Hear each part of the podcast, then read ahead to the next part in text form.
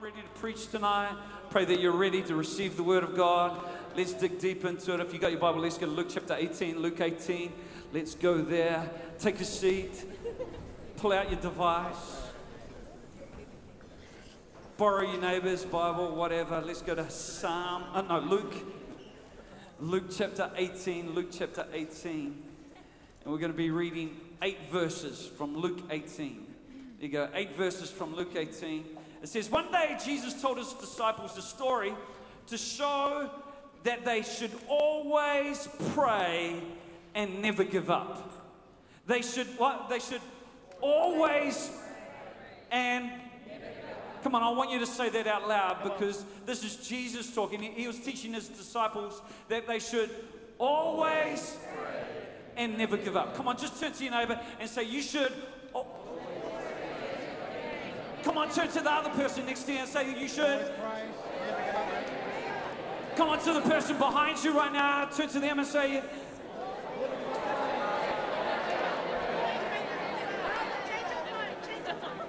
You're saying this is a key to the kingdom. we have been praying for the last 21 days. And in fact, we've got our last two prayer meetings on Monday and Tuesday, 6.30, 7.30. Come out, be a part of them. Because it's setting a platform in the spirit. And God is already moving. God is already doing something as we pray, as we call out to God. God answers us.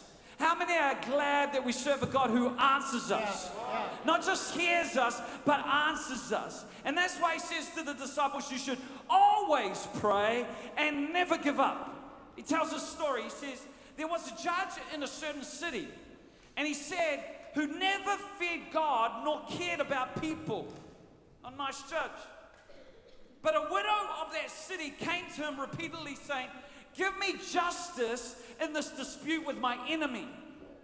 The judge ignored her for a while, but finally he said to himself, I don't fear God or care about people, but this woman is driving me crazy. How many have got somebody in their life like that? But this woman is driving me crazy. He says, I'm going to see that she gets justice because she's wearing me out with her constant requests. Then the Lord said, Learn a lesson, learn a lesson from this unjust judge. Tonight we're going to learn a lesson. You ready to learn a lesson? Yes. Jesus is saying, Come on, I want you to learn a lesson from this unjust judge. Even he, this guy didn't care about people, rendered a just decision in the end. So, don't you think God will surely give justice to his chosen people who cry out to him day and night? Will he keep putting them off? I tell you, he will grant justice to them quickly. But when the Son of Man returns, how many know he's returning? When the Son of Man returns, uh, returns, right. How many will he find on earth who have faith? Title of my message tonight is You're Driving Me Crazy. You're driving me crazy. Yeah, here's a dispute brought to an unjust judge. Now, the first time he heard the plea, what did he do? He ignored it. He know. But, but this widow, this widow kept on bugging him. So much so that it began to weary him. And, and Jesus, right here, through the story, is saying to his disciples, This is how you ought to pray. No, that we're not praying to an unjust God, but we are actually God's elect. We're God's chosen people. See, many people have bought into the notion when it comes to prayer, you pray once and then you leave it in the hands of God, and God will do it. And if it's the will of God, God will just bring it about in His time. But how many know that doesn't match what Jesus is saying through the story?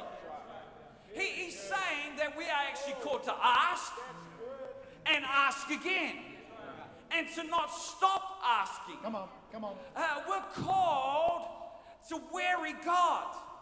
See, God, right in this verse, through Jesus is inviting us to disturb his world. Listen, he says, because she wearies me, I will respond to her. How many know that's how housework gets done in a lot of households? You know, clean your room. Go clean your room. Go clean your room. Ha- have you cleaned your room yet? Come on, go, clean your room. Would you leave me alone? No, clean your room. Clean your room. Okay, just leave me alone. I'll clean my room. Come on, how many know that happens? You know, I know it happens in my household. Got three girls and it's like, Dad, can I? No. Dad, can I? No. Dad, can I? No. Dad, can I? No. Dad, Dad, can I? Come on, how many getting annoyed with that right now? It's like, Dad, can I? No. Dad, can I? No. Dad, can I? No. Dad, can I? Oh, just go away. Yeah, you can. Do you know that's how God works? Come on. Do you know it's He who screams the loudest and the longest gets the most attention? Yes. That's good. Why, why is that the case?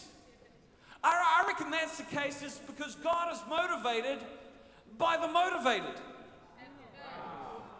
God is motivated by the motivated. I, I quickly just want to give you four things about faith from this passage of scripture. Number one, faith is demonstrated by what we're prepared to ask for. Awesome. Jesus ends the story and he says, When the Son of Man comes again, when he returns, will he find faith in the earth? Will he find faith in your life? Uh, will he find faith in my life? Will he find faith in Equippers Church? See, see, we need to acquire a conviction that we are called to ask. Yeah. Come on, we're not the orphan Oliver. Please, sir, can I have some more? Go away, you know.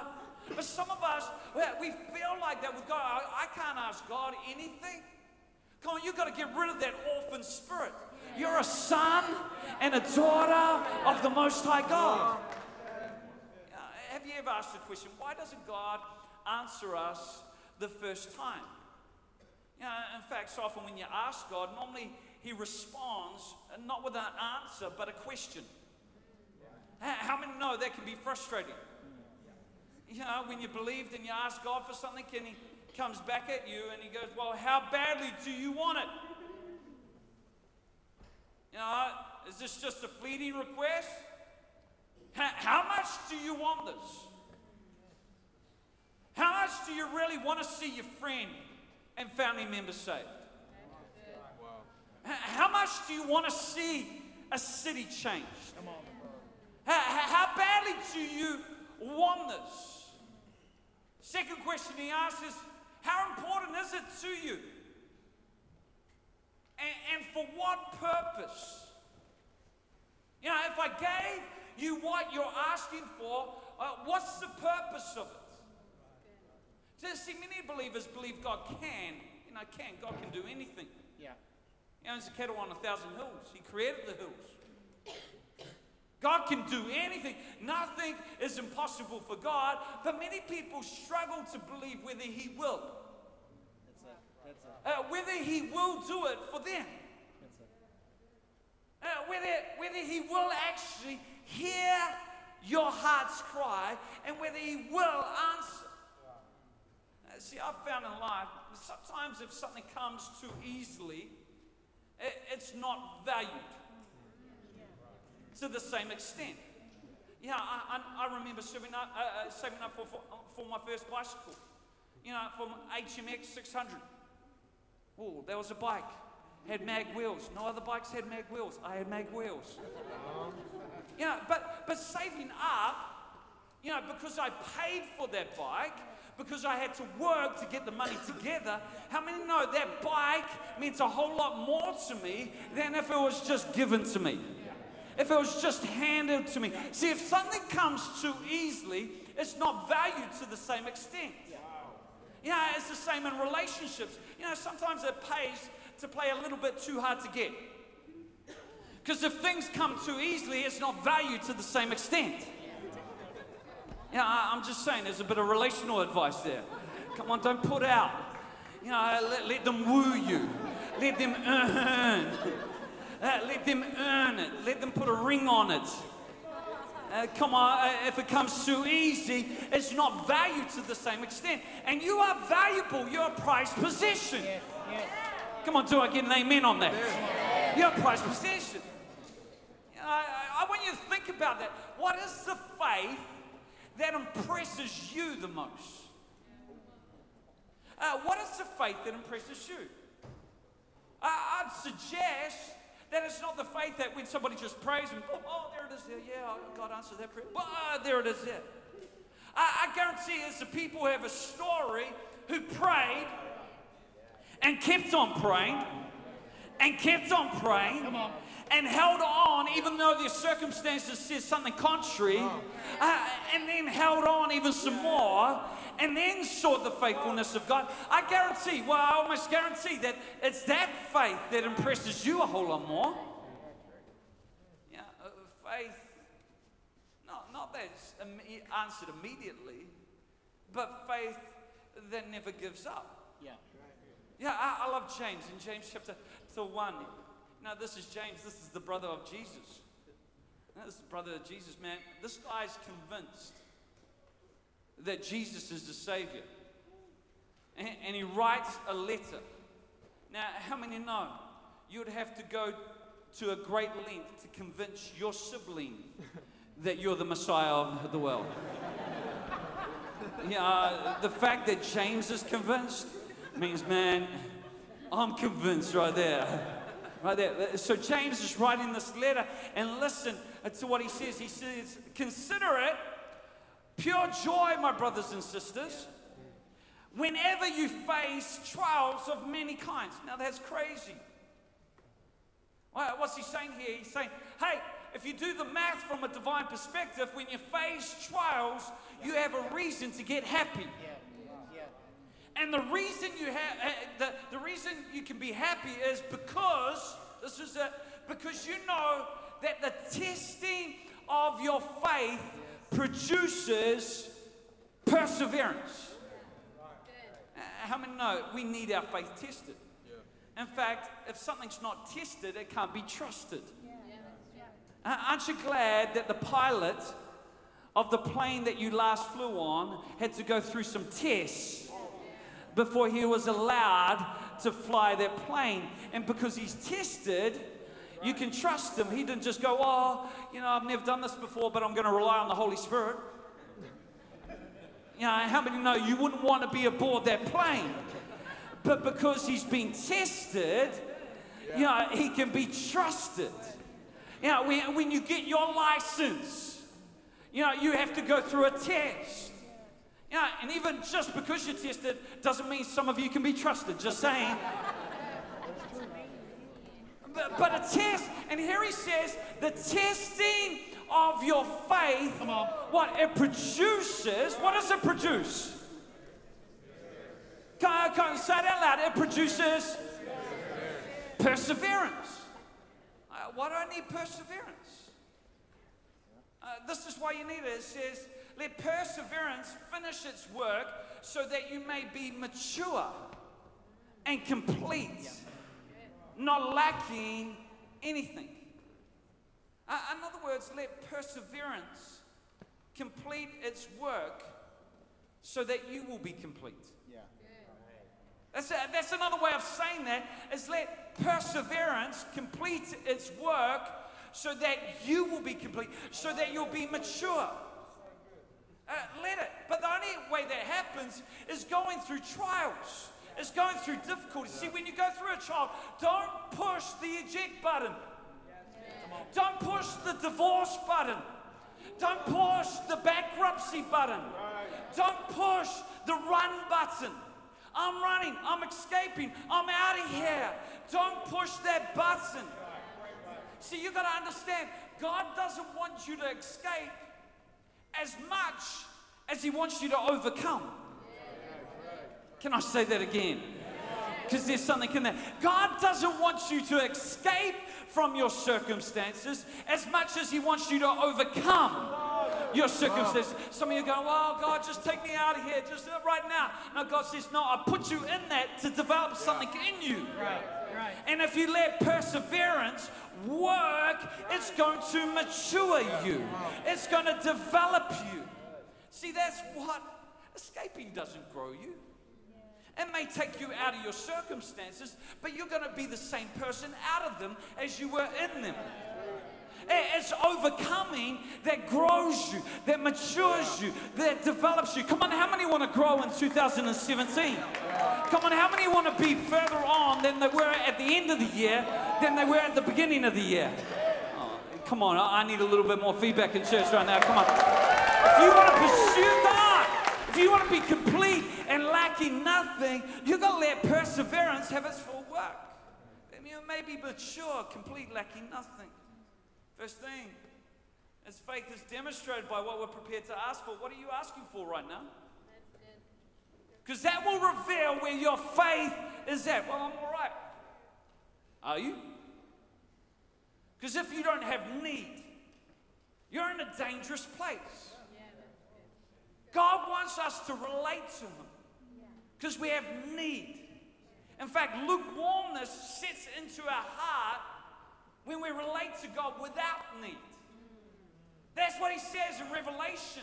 He says, You have all this stuff, and, and there's no need of me. And the danger is we get apathetic and we get lukewarm because we're not calling out to God. We're not getting down on our knees. Here's a second thought. Second thought. Friendship doesn't guarantee answered prayer. So you're going, what? Is that right? I thought we are meant to abide in the vine. How many know it's easier to ask a friend for something than a stranger? Yeah, if, if, you know that person, I can ask them. You know, sometimes you don't even ask. You just walk into their house, go into their fridge, and go, "Hey, what's yours is mine. Hey, thank you."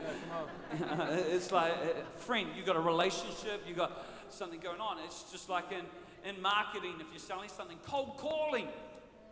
That's horrible, but you know, relational marketing, that, that's a lot easier because you've already got an inroad, you already got an introduction.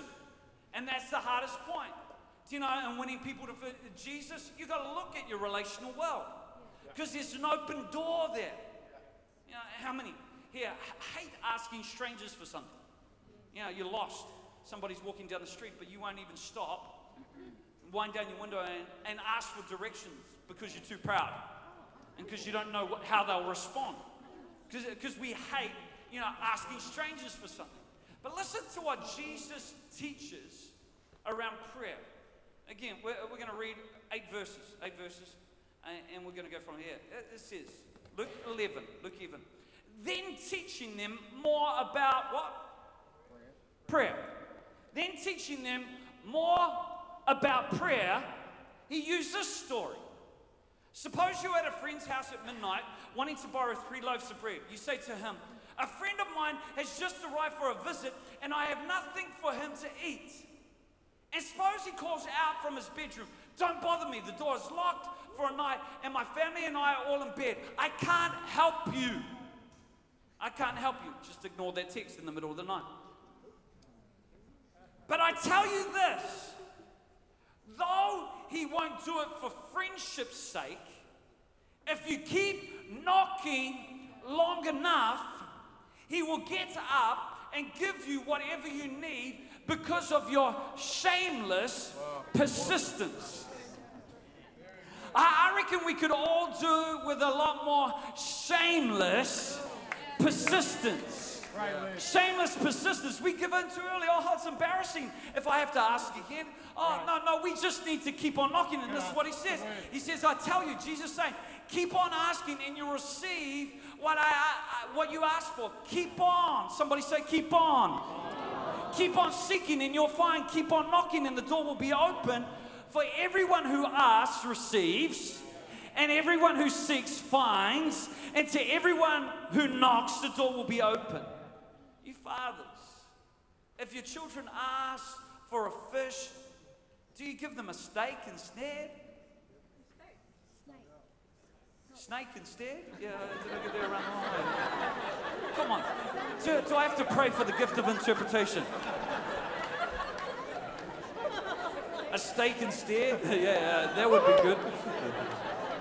No, snake's worst off. Not a steak. A snake, a snake. Or if they ask for an egg, do you give them a scorpion? Uh, of course not. So if you sinful people know how to give good gifts to your children, how much more will your Heavenly Father give the Holy Spirit to those who ask Him? Come on, how many of you have a friend who's relentless? Yeah. Friend who, who just just relentless. I, I reckon in some ways we need to be that relentless friend. Right, right. Do you know you're called to drive God crazy?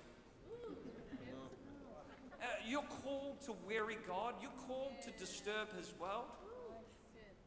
Uh, before we ever owned the Mercury Theatre, we prayed for a large upper room, fully furnished, prepared for Him for seven years.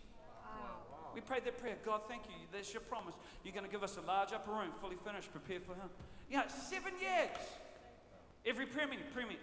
God, we thank you for that promise. We thank you you're going to bring it to pass. Thank you, God, we'll keep on knocking on heaven's door.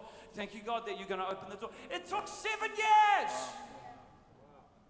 Do you know, before my grandparents ever gave their heart to Jesus, you know, we'd share with them. They'd say, no, no. But we'd just keep on asking, keep on asking, keep on believing. Do you know, it took 30 years before my grandparents knelt down in my parents' living room in London and with tears in their eyes gave their heart to Jesus. Come on, who have you given up on? Come on. Good word. Good Where have you lost hope? Come on, we've got to keep on disturbing God. This is how God calls us to pray. He said, This is a lesson on how you to pray. Some of you, you prayed and it hasn't happened in a month. Come on. And you got disheartened. But you need to persevere. You need to hold on. You need to keep on believing God. Come on, we've got a promise of another building that God's going to give us. You know, we're going to keep on knocking. We're going to keep on praying. We're not going to give it. I don't know when it's going to happen, but we're going to keep on believing in Jesus' name. Because that's how our faith is tested. Yeah, even if we have to move around, I don't. We're just going to keep on keeping on. Keep on knocking. Keep on asking. Keep on seeking God. You know, we've got to contend. You know, some of you, you got conditions in your body and you just accepted them. Come on. But you got to keep on praying. Yeah. I know my mate Lyle down on he's had a condition for years, but we're just standing in the prayer time before, and I'm saying, Lord, we're going to keep on asking. We're not going to give in on this until we see God work a miracle. We're going to contend in the spirit. We're not going to get disheartened. We're not going to get disappointed. We're not going to throw our toys out of the cart. We're going to put our faith and our trust in Jesus. God, I've been diagnosed with a disease. It's not meant to leave your body. You know, there's times in my mind where I go, oh, this could come back, but no, I'm just saying, thank you, God. I'm going to thank you, God, for my healing. I'm going to keep on asking, God, for your healing power to flow through my body. I'm not giving in. I'm not going to accept it. I'm not going to tolerate what God hasn't ordained. God hasn't ordained sickness in your body. Sickness is Come a result of the fall. Yeah. But we've got the finished work of Jesus on the cross that we can access. And my Bible says, by his stripes, Yes. we are Yes. healed. Just because I prayed once and nothing happened doesn't mean I'm not going to keep on praying. That's it. Right. Right. Yeah, the next prayer could be the breakthrough moment. In fact, before any breakthrough, there's always a significant level of resistance. Yeah. Just when you feel like stop, oh, ah, man, they'll never come to Jesus. I'll never get well. Never, and- we think that, no, that's when you've got to hold on. That's when you've got to contend in the spirit. You know, we prayed for the nations for years. While we only had a church in Auckland. For years. Nations of the world, we prayed.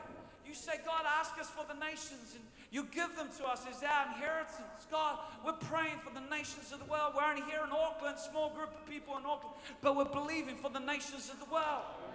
We're saying, God, this is our mandate. We're asking you. Many people look at how many countries we're in right now. I think the end of the year will be 10. You know, 17 churches uh, around New Zealand. Uh, but that came of knocking on heaven's door. Right. Saying, We're not going to give up. Always pray. You should always pray and never give in. Last one. Number three. Uh, two, actually. Second to last one. Number three is ask with the right motive. Ask with the right motive. Let's go to James, James chapter 4. It says, Yet you do not have what you want because you do not ask God for it. You're looking elsewhere, but you haven't asked God yet. That's the first place that we should ask. Come on, if you're experiencing some stress, first, before you go to a counselor, before you go to a friend, come on, ask God for wisdom. Ask God for insight. He says, uh, you don't ask God for it, and even when you do ask, you don't get it because your motives are all wrong. You want only what will give you pleasure. In other words, I'm asking this for my benefit. It has no kingdom purpose attached to it. Uh, why does God shut down when that happens? He shuts down, but I, I believe because if God gave it to us, we'd be in danger of serving the blessing than the blessor. Uh, you know, we get fixated on, on, on, the provision rather than the provider. And he wants to make sure our motives are in check. You know, why do you want to succeed? Why do you want that promotion? So you can say, hey, look how good I am. Or, or, do you want it for kingdom benefit? See, any platform God gives you in life is not for you. It's that you might be a witness to Him. And if we align our heart and our motive, I believe God goes, yeah. Yeah, I reckon God will give us anything if He knows it's not going to destroy us. If it's not going to take us away, why wouldn't He give it to us? And when we ask God, we've got to keep on asking, but we've got to ask with the right motives. Uh, lastly, number four. Number four, if we could have the musicians up. He's, uh, number four is ask for something that is not humanly possible. Uh, we're called to ask for something that is not humanly possible. Uh, let's go back to Luke, uh, Luke 18. Luke 18. You getting anything out of this tonight? Yeah. Luke 18, verse 9. Uh, here we go. Then Jesus told the story to some who had great confidence in their own righteousness and scorned everyone else. He says this Two men went to the temple to pray. What did they do? They went to the temple to pray. One was a Pharisee, and the other was a despised uh, tax collector. The Pharisee stood by himself and prayed this prayer I thank you, God, that I'm not a sinner like everyone else. Wow. For I don't cheat, I don't sin, and I don't commit adultery. And I'm certainly not like that tax collector. I fast twice a week and I'll give you a tenth of my income. Uh, but the tax collector stood at a distance and dared not even lift his eyes to heaven as he prayed. Instead, he beat his chest in sorrow, saying, Oh God, be merciful to me, for I am a sinner. Jesus said, I tell you, the sinner, not the Pharisee, returned home justified before God. Listen to this. For those who exalt themselves, rely on themselves, trust in themselves, they will be humbled. But those who humble themselves, those who have a posture of humility and get down on their knees and beat their chest, God says, He says, I I will exalt you. I will exalt you. See, the Pharisee in this passage, he prayed within himself. Look what I've done. Don't need it. Look, look, look what I'm doing. Thank you, Jesus. Done that, and look, I'm not like them. Having the tax collector pray for something he could not do himself. See, true humility is putting your trust in God to do what you can't possibly do yourself. So many of us, we don't have right now our ask in God that's beyond ourselves. We don't have an ask in God that's impossible without God. Come on, let's not pray Pharisaical prayers. Let's humble ourselves. See, I really believe if you've got a small dream, you've got pride in your heart. If you've got a small vision, it's because you've limited God to what you can do. I believe every born again believer in Jesus Christ should carry a big dream. Why? Because we serve a big God who's massive. We shouldn't think small, we shouldn't act small. That, that's not humility. Humility is coming into agreement with God. And if God's called you to be awesome, if God's called you to make a difference, who are you to disagree with God? Who are you to elevate yourself up into that position? Humility is saying, God, I need you. This is way outside my comfort zone. But I'm going to believe in you.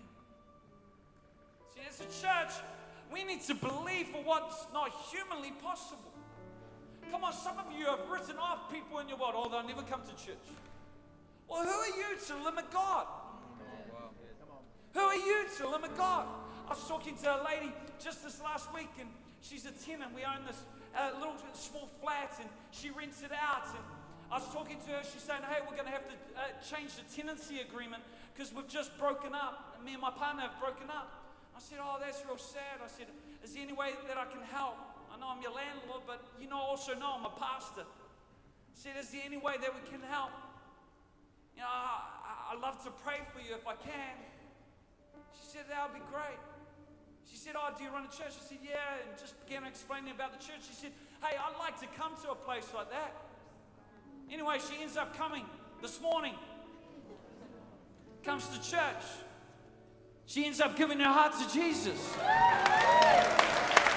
Morning, giving her life. Right in that moment. Come on, right now. Who are you? Writing off, but God hasn't written off.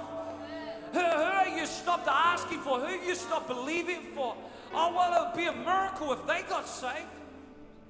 Well, it was a miracle that you got saved. God, it's a miracle. What makes you think you're good? That you had anything to offer God? Come on, you didn't have any goodness to offer God.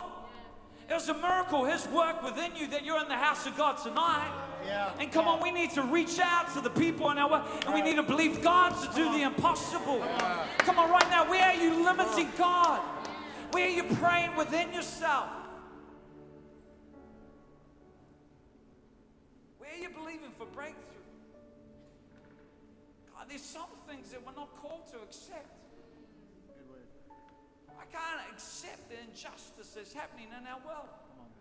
I can't accept the poverty, the abuse. I believe God's looking for a people who'll put their trust in Him, that believe that, that we together, we could be the answer. Uh, we could bring change in our society. Uh, we could turn this world upside down, just like the early church did, where we could do it. Yeah, I can do my part, but if you do your part, hey, together, we can make a significant difference. Hey, together, if we all believe God, if we're in the same place and we're of one accord, man, we could see a revival break out. Uh, we could see a revival sweep this nation. Uh, we could see the lonely come into family. We could see the brokenhearted healed. We could see the captive set free.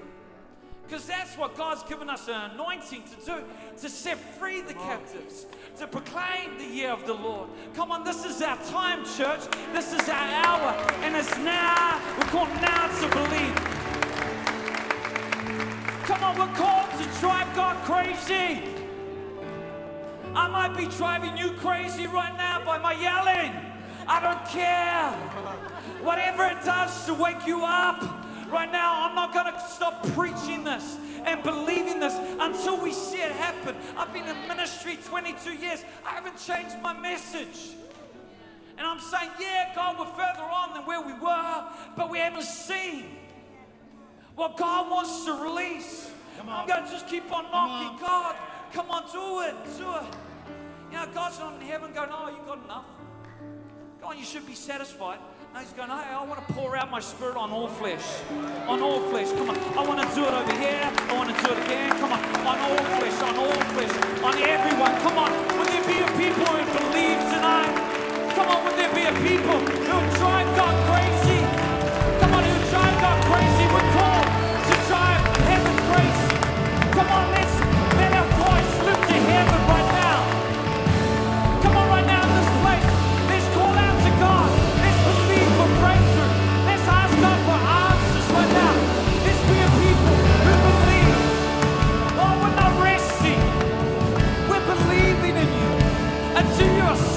Thank you.